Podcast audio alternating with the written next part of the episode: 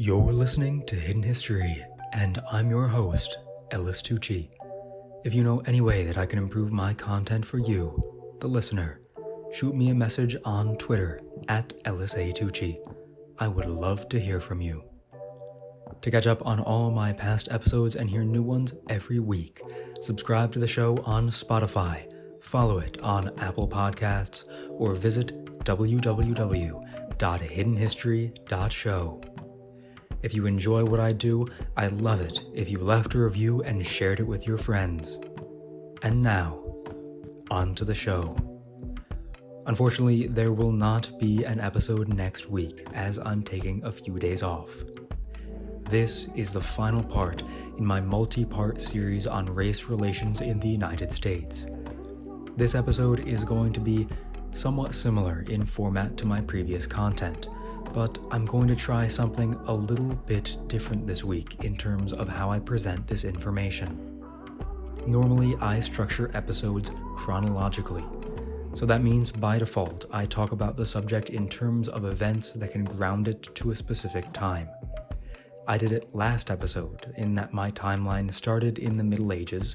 I talked about some events from that time, and then I picked everything up and moved forward so I could talk about other events further on.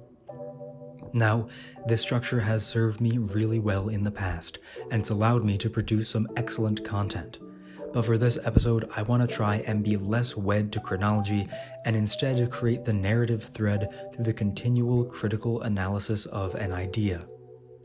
This episode is going to be about race relations under industrial capitalism, and in order to do that well, I really need to bring a critical analysis of industrial capitalism to the forefront of this discussion, so that this episode can exist not just as a retelling of the past, but can also incorporate strong elements of reflection and social criticism.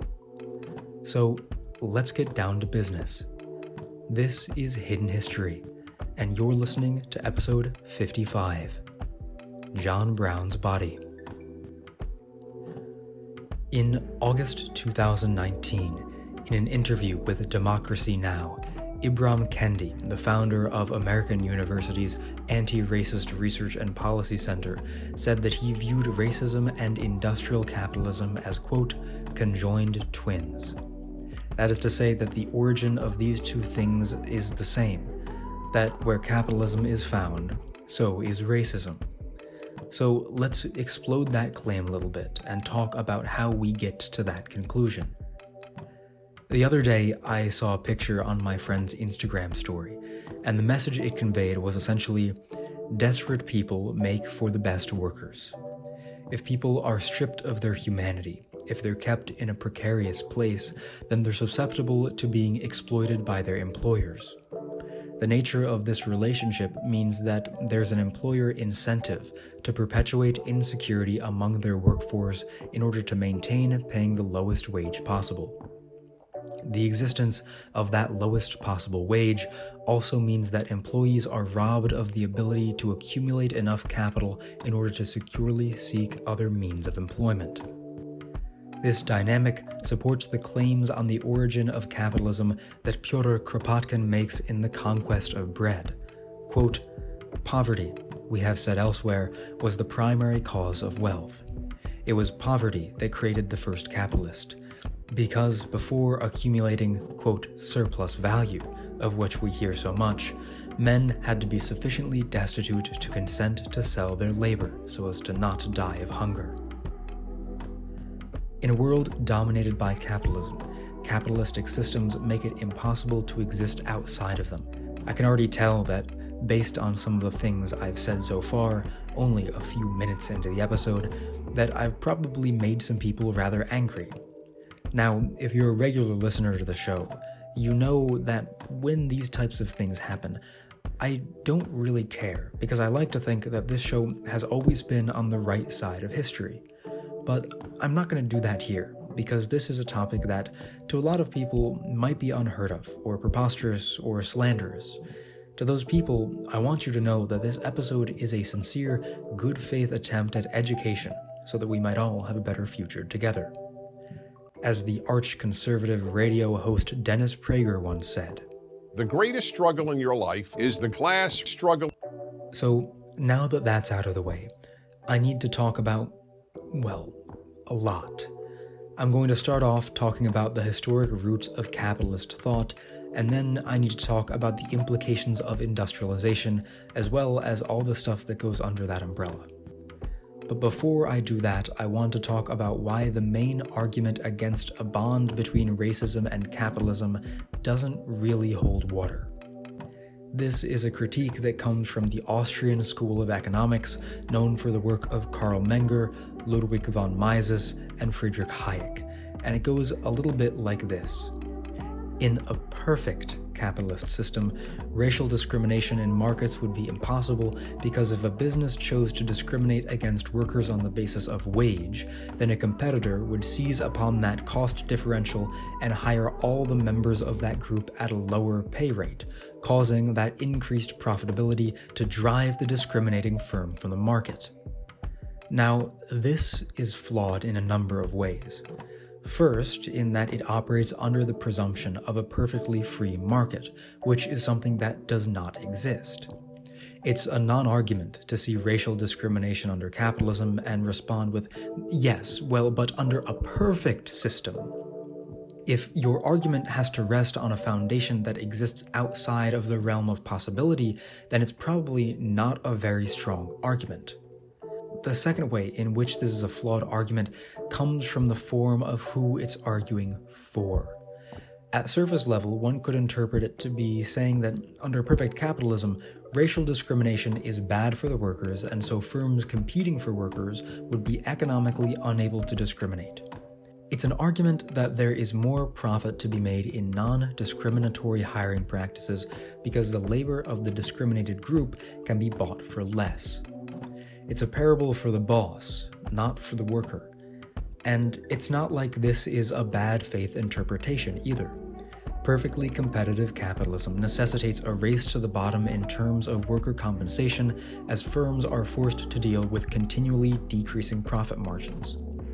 Selective discrimination lowers the labor value of a given group, which means that the person who owns the means of production can maximize their profits through encouraging the use of discrimination as a dividing force. The last reason that the Austrian analysis of race discrimination in capitalism is wrong is because, well, empirically the numbers say something different. In Jim Sidanius' 1993 paper for the International Society of Political Psychology, Racism and Support for Free Market Capitalism, the results of a large sample size study conducted in both the United States and Sweden found a statistically significant correlation between support for capitalism and racist attitudes. The study itself was conducted using three different methods of evaluation, each achieving similar findings. These results are supported by similar correlations observed in works spanning a significant amount of time. For example, the book The Authoritarian Personality, written by Theodore Adorno, Elise Frenkel Brunswik, Daniel Levinson, and Nevitt Sanford, was published in 1950 in the wake of World War II, and found a correlation between anti Semitic and ethnocentric beliefs and support for economic conservatism. Now, the authoritarian personality supposes that this link is the result of authoritarian personality syndrome, as well as the subject's belief in general conservatism. Misrepresenting data could only serve to damage the credibility of my show. So I feel that it's important to distinguish that while the authoritarian personality does establish a relationship between these two things, it doesn't attempt to say that that relationship is causal. We've also got to remember that definitively proving causality when it comes to mass human behavior is a nebulous task. I feel like I've got to put that in there so angry guys on Facebook don't call me an NPC, but if we're being honest, they probably stopped listening a while ago. The safe word is pumpkin patch, include that in your comment so I know you got this far. But anyway, Bringing this back, we need to take a look at the roots of industrial capitalism in the United States. But before that happens, I need to talk about the economic brutality of England, the source of the majority of America's governing ideals. Now, I'm not going to go back to the Middle Ages like I did last episode. Instead, I'm going to talk about an idea that rose to prominence during the mechanization of Great Britain social Darwinism. Now, I'm sure a lot of you remember learning about social Darwinism in your middle school social studies class. So instead of doing a preface, we're just going to dive right into talking about a political economist named Thomas Malthus. Malthus is mainly known for a series of writings where he established the idea of the Malthusian trap, or the idea that population growth will outpace food production and cause mass famine. One of the ways that Malthus thought we should prevent this catastrophe was by killing a large portion of the population. If you're a Marvel fan, his ideas should remind you of a certain purple supervillain. Now, when we talk about Malthus, there's an incredible amount of stuff to unpack. Because, well, obviously he was wrong. Not only did we never experience the Malthusian trap, but famine is not the result of a production capacity issue, it's the result of a distribution issue. Even when Malthus was writing his treatises in the early 1800s, there was a significant production surplus of food, a trend that has existed all the way to the present day the United States throws away over $160 billion of food a year. Right now, across the world, there are over 795 million people going hungry. But according to Eric Holt Gimenez, Annie Shattuck, Miguel Altieri, Hans Herren, and Steve Gliessman's research for the Journal of Sustainable Agriculture, we currently produce enough to feed 10 billion people that's around one and a half times the current population of Earth. So, with numbers like that, it's, I think, pretty reasonable to ask why world hunger still exists.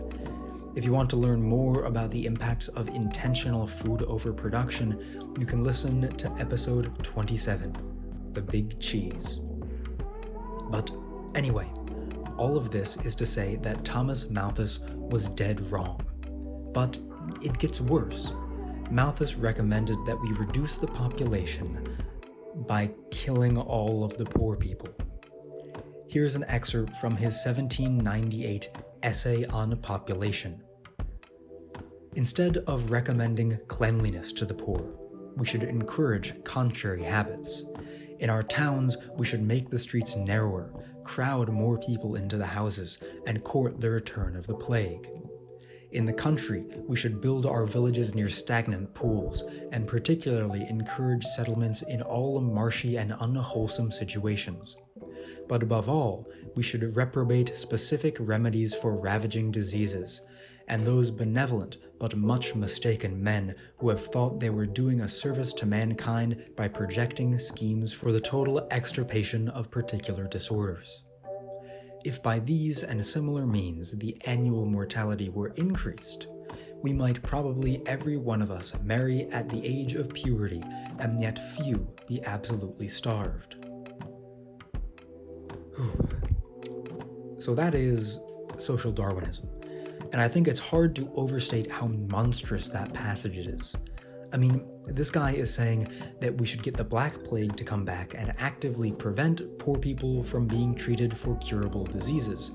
But moving past this absolutely evil proposal, we need to examine the underlying assumption that this argument makes. And that argument is that poor people are poor not due to the perpetuation of a system meant to enforce their poverty, but because they contribute less to society because they're worth less on account of their poverty. Thomas Malthus essentially believes that poor people are poor because they're stupid. Conversely, that rich people must be rich because they're smart.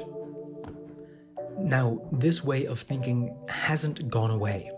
Yes, nobody to my knowledge is running on a policy platform of bringing back the Black Plague, but these types of anti poor policies from the 1700s have a different modern manifestation in the structural criminalization of poverty.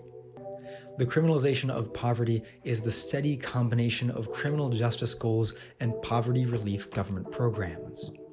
It's things like President Clinton's 1996 federal welfare legislation, also known by its official name, the Personal Responsibility and Work Opportunity Reconciliation Act of 1996, which effectively gutted the social safety net, lowering income for single mothers, forcing welfare recipients into homeless shelters, and allowing states control over the dispensations of their previously federal welfare system, which, of course, gave states the ability to entirely eliminate their welfare programs. The 1996 reform only served to dramatically increase poverty, and it was passed under the guise of new legislation to combat welfare abuse, which is a bit like using an asteroid to open a walnut.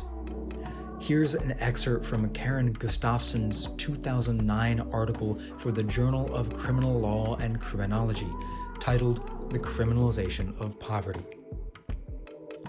Perhaps no state has been tougher on welfare fraud than California.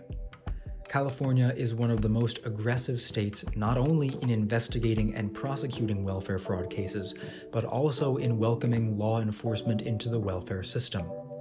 Even before receipt of a first issuance of a grant, an applicant for welfare is reminded of the welfare system's punitive rules and undergoes state scrutiny otherwise limited to criminal offenders a welfare recipient has likely signed documents informing her that her welfare grant will be reduced or terminated if she has a boyfriend move in without informing the state, if she fails to vaccinate her children, or if she is convicted of a drug charge.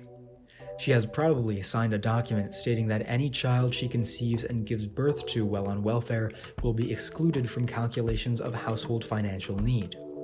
Her social security number has been matched against state and national criminal records to make sure that she is not someone who should be incarcerated, that she does not have an outstanding arrest warrant, and that she has not been convicted of a drug related crime.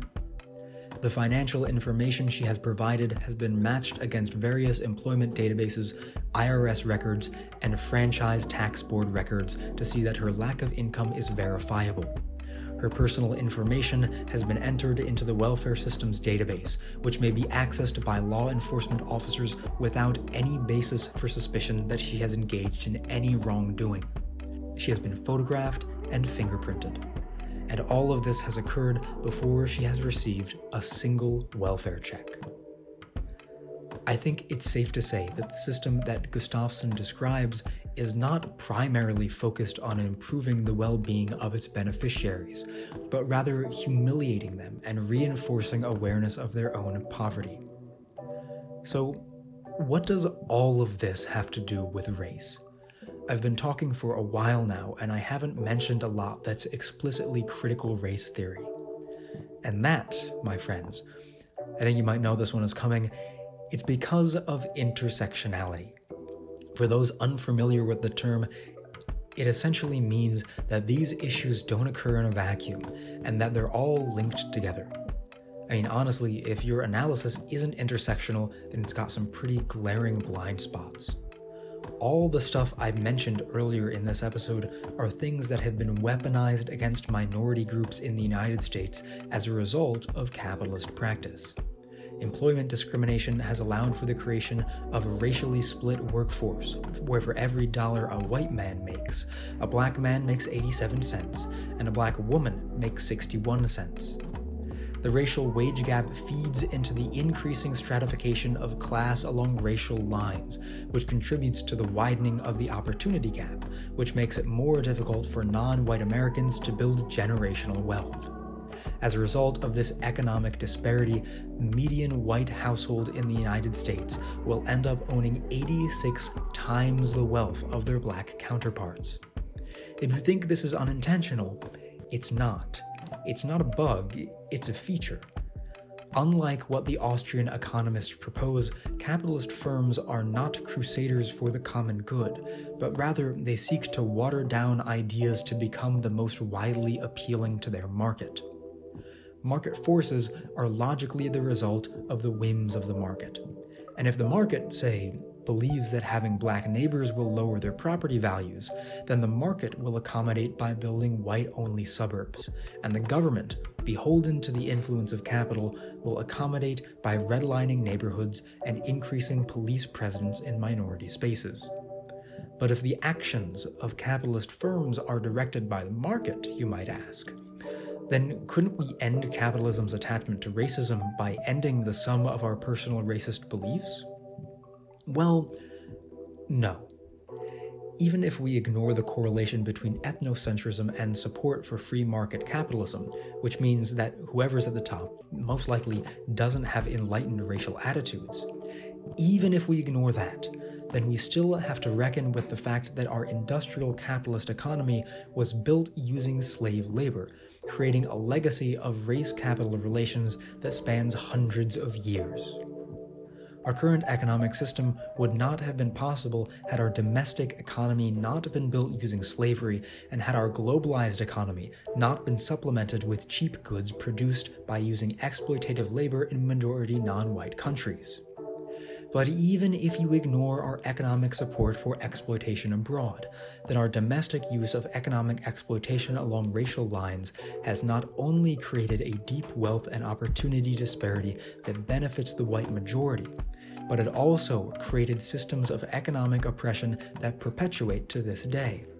It is like a tumor that is so ingrained into the body that it cannot be removed without the killing of the host.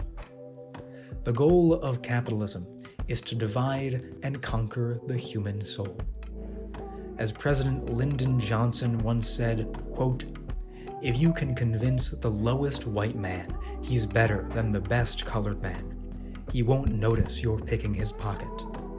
Hell, give him somebody to look down on, and he'll empty his pockets for you. As I near the end of this episode, I'm reminded of the fact that this episode's name references a very specific historical event that I haven't talked about at all John Brown's 1859 raid on Harper's Ferry, West Virginia. Originally, I had intended for this episode to be narrative based, like all the rest, and I was going to talk about the raid as a reaction to and resulting from slavery in the industrial United States. Ultimately, obviously, I decided to go a different way with this episode, but once I come up with an episode's name, you know, that's it, I'm too stubborn to change it. So, to make myself feel like I haven't completely ignored the original intent of this episode, I want to end this week's show by playing you the famous folk song of the same name. But one more thing before I do that, and this isn't really related to the topic of this episode at all. The day before I recorded this, January 2nd, the United States military confirmed that it had, in an unprovoked airstrike, killed the second most powerful man in Iran, the head of the nation's external security forces. It was a reckless move that has seemingly pushed the country to the brink of war with a very capable adversary. This perpetuation of the forever war would be more disastrous than Iraq and Afghanistan combined. If we go to war, it will cost not only trillions of dollars, but a mountain of corpses, primarily of Iranian civilians. NPR referred to the 2010s as a decade of protest.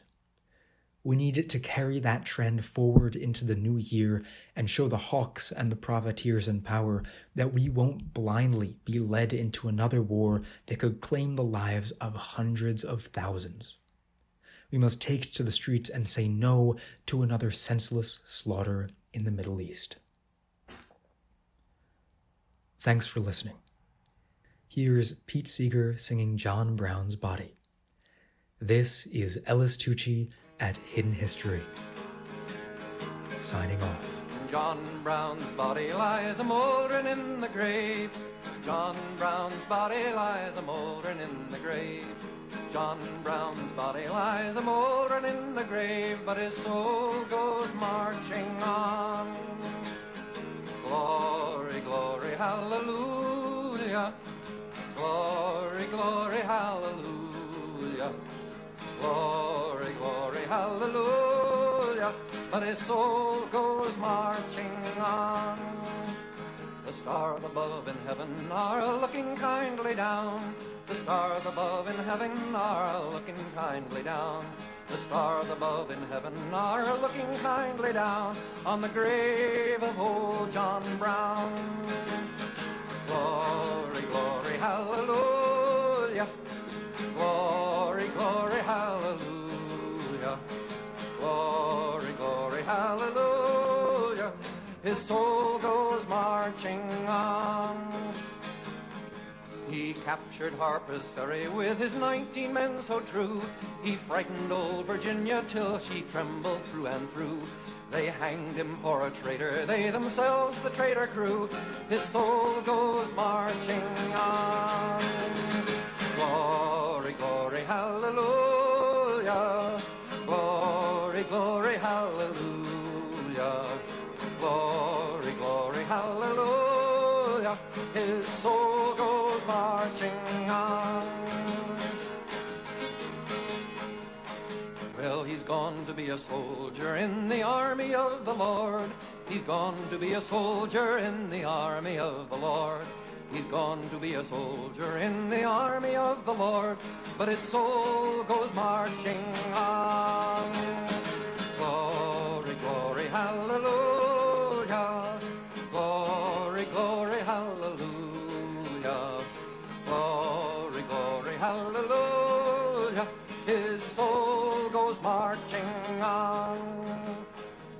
Eyes have seen the glory of the coming of the Lord. He is trampling out the vintage where the grapes of wrath is stored. He's loosed the fateful lightning of his terrible swift sword. His truth is marching on.